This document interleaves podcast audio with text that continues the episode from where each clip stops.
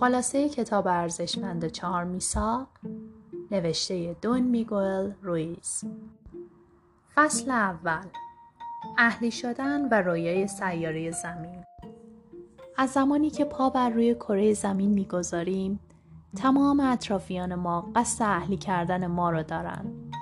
همونطور که اجداد آنها آنها را خواسته یا ناخواسته اهلی کردند. درست است. به صورت واقعی و از قصد کلمه اهلی کردن را به کار می‌برم. اهلی کردن شاید برای شما تا به امروز فقط برای حیوانات استفاده شده باشد. اما من معتقد هستم که اهلی کردن فقط مختص حیوانات نیست بلکه ما انسان ها نیز یکدیگر را اهلی می کنیم. شاید این کلمات را بارها و بارها شنیده و حتی بر زبان جاری کرده اید. این کار تو زشت است. این لباس مناسب نیست. اگه این کار را انجام بدی دیگه دوستت ندارم. با این لباس حق نداری بیای مهمونی. تو خیلی زشتی. تو یک احمقی. این کلمات کلماتی هستند که انسان برای اهلی کردن دیگر انسان ها استفاده می کنند. درست مثل پاداش دادن یا تنبیه کردن. ما معتقدیم انسان ها توسط هزاران هزار میثاق یا عهد به زنجیر کشیده شدند. این کتاب به ما میآموزد که تمام میثاقهای قبلی که خواسته یا ناخواسته از کودکی یا حتی از دوران جنینی در ذهن و روح ما قرار داشته است را نادیده بگیریم و فقط به چهار میثاق از بین هزاران هزار میثاق عمل کنیم. چهار میثاقی که برای آزادی روح از قفس تدوین شدند اولین میثاق با کلام خود گناه نکنید. دومین میثاق هیچ چیز را به خود نگیرید. سومین میثاق تصورات باطل نکنید. و چهارمین میثاق همیشه بیشترین تلاشتان را بکنید. فصل دوم. با کلام خود گناه نکنید. به ارتباطات روزانه انسان ها نگاه کنید و مجسم کنید که ما چند بار در روز با کلاممان همدیگر را جادو می کنیم. گاهی یکدیگر را با حرفهایمان به اوج شادی و نشاط و تحسین می‌بریم و گاهی با همین کلام یکدیگر را در جادوی سیاه فرو می‌بریم. وقتی کلاممان را در جهتی منفی به کار می‌گیریم در واقع جادوی سیاهی را بر زبان خود جاری می‌سازیم. غیبت کردن بدترین نوع جادو سیاه است چون زهر خالص است. ما از طریق میساخها آموخته ایم که چگونه غیبت کنیم. وقتی بچه بودیم میشنیدیم که بزرگسالان دوروبر ما غیبت می کنند و تمام مدت درباره دیگران ابراز عقیده می نمایند. آنها حتی درباره کسانی که اصلا نمیشناختند عقایدی ابراز می کردن. همراه با این عقاید سم عاطفی منتقل می شد و ما می آموختیم که این طریقه عادی ارتباط برقرار کردن است. غیبت کردن را دقیقا می توان به یک ویروس کامپیوتری تشبیه کرد. ما با غیبت کردن این ویروس را وارد برنامه ذهن خود می کنیم و بدون اینکه آگاه باشیم این ویروس زندگی ما را مختل می کند. در واقع وقتی کسی احساس خوبی نسبت به موضوعی یا کسی ندارد وقتی می بیند کسی دیگری نیز همین حس را دارد احساس بهتری پیدا می کند. یک جمله معروف است که می گوید بدبختی شراکت را دوست دارد. در واقع وقتی دنیا را از دید یک ویروس کامپیوتری می بینیم توجیه رفتار اشتباهمان کار آسونی می شود و در دل با خود می گوییم که کار خوبی انجام داده ایم چون فردی که غیبت او را کرده ایم سزاوار این رفتار بوده است. اما بسیار بهتر است تا با کلام خود گناه نکنید. معصومیت در کلام باعث می شود حس خوبی نسبت به خودتان داشته باشید و وقتی حس خوبی نسبت به خود دارید کارهای ارزشمندی انجام می دهید و همین کارها باعث می شود تا زندگی بهتری داشته باشید. کلامتان را برای شریک کردن دیگران در عشق به کار بگیرید. با کلامتان معجزه کنید. قدرت آن را درک کنید و در جهت تعالی خود از آن استفاده کنید. سعی کنید هرگز سخن ناروایی بر زبان خود جاری نسازید حتی در انگام عصبانیت و تنش های روحی فصل سوم. هیچ چیز را به خود نگیرید. هر اتفاقی که در اطراف شما افتاد آن را به خود نگیرید. بگذارید مثالی برایتان بیاورم. مثلا در خیابان شما را می‌بینم و بدون اینکه شما شناختی از من داشته باشید به شما می‌گویم هی hey, تو چقدر احمق هستی. در این حالت مطمئنا شما گفته من را به خود می‌گیرید و فکر می‌کنید که از کجا می‌داند؟ حتما آدم روشنبینی است شاید اشتباه بکند اما حتما چیزی در من دیده که احمق خطابم می کند و میپذیرید که احمق هستید. در حالی که اصلا نباید این گفته ها را به خود بگیرید زیرا گفته من به خودم برمیگردد نه به شما.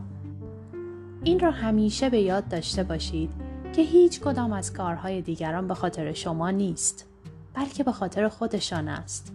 زیرا هر کسی در رویا و ذهن خود زندگی می کند و تمام آنچه که به دیگران نسبت می دهد در واقع به طرز فکر و دنیای درونی خودش برمیگردد. وقتی شما چیزی را به خود می گیرید، در واقع فکر می کنید آنها از دنیای درونی شما خبر دارند. در حالی که آنها اصلا هیچ آگاهی از شخصیت، طرز فکر، آرزوها و هدفها و برنامه های شما ندارند. حتی اگر در موقعیتی قرار گرفتید که کسی رو در روی شما ایستاد و مستقیما به شما توهین کرد این کار هیچ ربطی به شما ندارد و همه چیز به دنیای درونی آن فرد برمیگردد. اگر کسی به شما گفت هی hey, تو چقدر چاقی؟ آن را نیز به خود نگیرید. زیرا آن فرد با احساسات باورها و عقاید خود درگیر است. و میکوشد زهرش را به سوی شما پرتاب کند وقتی گفتهاش را به خود بگیرید و بپذیرید در واقع زهر او را در وجود خود جاری ساخته اید. وقتی گفته ها، رفتارها و عقاید دیگران را به خود می‌گیرید و باورشان می کنید در واقع خود و زندگیتان را به دست آنها می سپارید و آنها می توانند هر وقت که خواستن شما را به گفته های ناراحت کننده به قعر ناراحتی بکشانند و زمانی که به شما نیاز دارند با تعاریف بیجا شما را وادار به انجام خواسته های خود کنند. دون میگوئل می‌گوید وقتی من خودم را باور داشته باشم دیگر نیازی نیست کسی دیگری از من تعریف کند چون دیگران وقتی حالشان خوب است و اوضاع بر وفق مرادشان است از من تعریف می کنند. و زمانی که حالشان بد است من را فردی احمق و یا حتی دیوانه می دانند. هیچ چیز را به خود نگیرید. چون وقتی چیزی را به خود می‌گیرید خود را به رنج میاندازید. آن هم برای هیچ. در واقع شما با تمرین به این میثاق ارزشمند شروع به درهم شکستن میثاقهای کودکانه و حقیرانه ای می کنید که نه به انتخاب خود بلکه به خاطر جلب توجه دیگران تمام عمر پذیرفته بودید و آنگونه زندگی می کردید. اگر به این اصل وفادار بمانید می توانید با قلبی کاملا گشوده در جهان زندگی کنید. می توانید بگویید دوستت دارم بدون آنکه از مسخره شدن یا ترد شدن بترسید. می توانید آنچه نیاز دارید طلب کنید. می توانید آری و یا نه بگویید. می توانید بدون احساس گناه و یا قضاوت در مورد خود تصمیم بگیرید که همواره به دنبال دل خود بروید. فصل چهارم تصورات باطل نکنید انسان از قدرت عظیم تخیل برخوردار است اما گاهی از این قدرت در جهت آزار دادن خود استفاده می کند. ما خیلی وقتها در مورد رفتار دیگران در ذهن خود تصوراتی می کنیم که فقط و فقط سایده ذهن ما هستند و ریشه در حقیقت ندارند. ما این کار را می کنیم تا نیاز به دانستن خود را ارضا کنیم و از این شیوه به جای نیاز به برقراری ارتباط استفاده کنیم. گاهی این تصورات ناراحت کننده هستند و موجب به وجود آمدن سوء زن می شوند. باعث می شوند تا سرحد مرگ ناراحت شویم در حالی که ممکن است حقیقت اصلا آنگونه که ما تصور می کنیم نباشد. اگر دیگران چیزی به ما بگویند تصوراتی می کنیم و اگر نگویند باز سلسله تصوراتی دیگر را به ذهن خود راه می دهیم. این تصورات اغلب سریع و ناآگاهانه ساخته می شوند. ما توافق کرده ایم که پرسش کردن کار خیلی مطمئنی نیست و همیشه با خود می گوییم اگر دیگران ما را دوست دارند پس حتما ما را می شناسند و لازم نیست خواسته های خود را مطرح سازیم. در حالی که حتی عزیزان ما نیز از خواسته های حقیقی ما خبر ندارند و ممکن است نتوانند انتظارات ما را برآورده کنند. مطمئن ترین راه این است که خواسته های خود را صادقانه با آنها در میان بگذاریم و هرگز انتظار بیهوده ای از دیگران نداشته باشیم. متاسفانه ما از کودکی چنین رفتار کرده ایم و ممکن است برای ما طبیعی و حتی غریزی به نظر برسد. اما این رفتار در واقع موجب ناراحتی ما می شود. اگر خواهان آرامش در زندگی هستید باید تلاش کنید تا این میثاق را با خود نگه دارید. تخیل باید جهانی درونی و مایه آرامش ما باشد نه وسیله برای به وجود آمدن سوء فصل پنجم همیشه بیشترین تلاش خود را بکنید.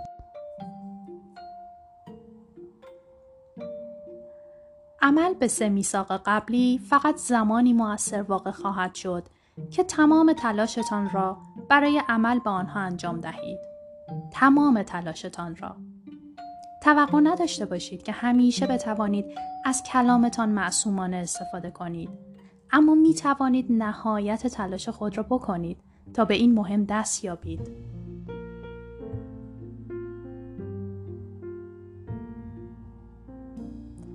همیشه این را به یاد داشته باشید که عادات روزمره شما بسیار قوی هستند و ریشه در ذهن شما دارند. تغییر دادن آنها کار آسانی نیست اما فقط زمانی ممکن می شود که تمام تلاش خود را بکنید.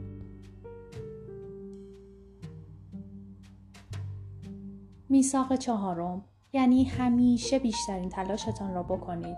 تا با این میثاق سه میثاق قبلی را جایگزین میثاقهای آزاردهنده قبلی زندگیتان کنید.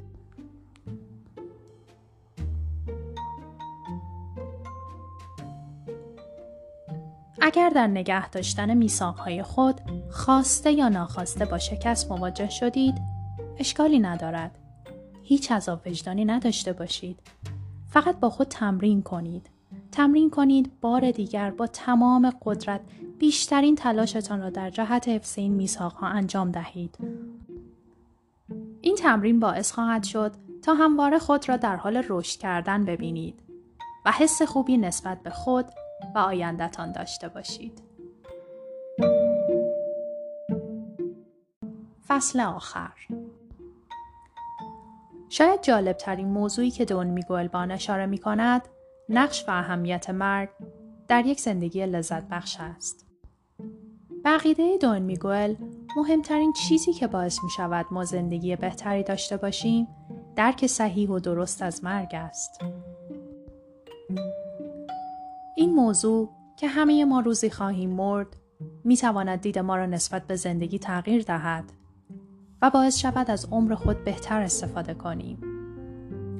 همچنین به بیان او آزادی درونی زمانی اتفاق می افتد که ما پدیده مرگ را خوب درک کنیم.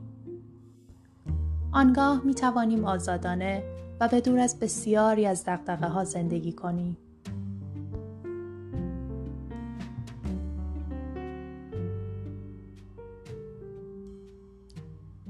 بزرگترین حراس ما مردن نیست بلکه ترس از این است که باید خودمان باشیم.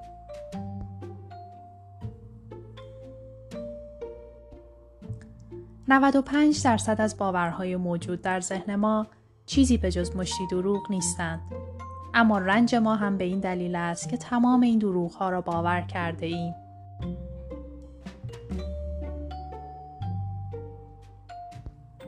نظرات دیگران باستابی از حقیقت درونی خود آنهاست نه شما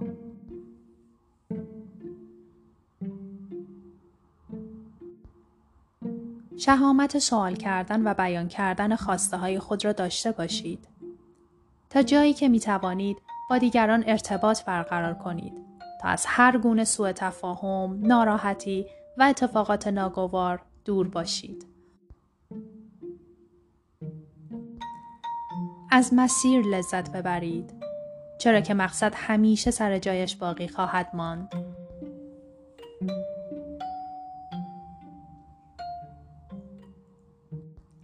و در آخر اگر مدام به گذشته و فرصتهایی که از دست داده اید فکر می کنید اگر افکار منفی در مورد خودتان دارید و خود را مدام سرزنش می کنید شاید وقت آن رسیده باشد که کاری بکنید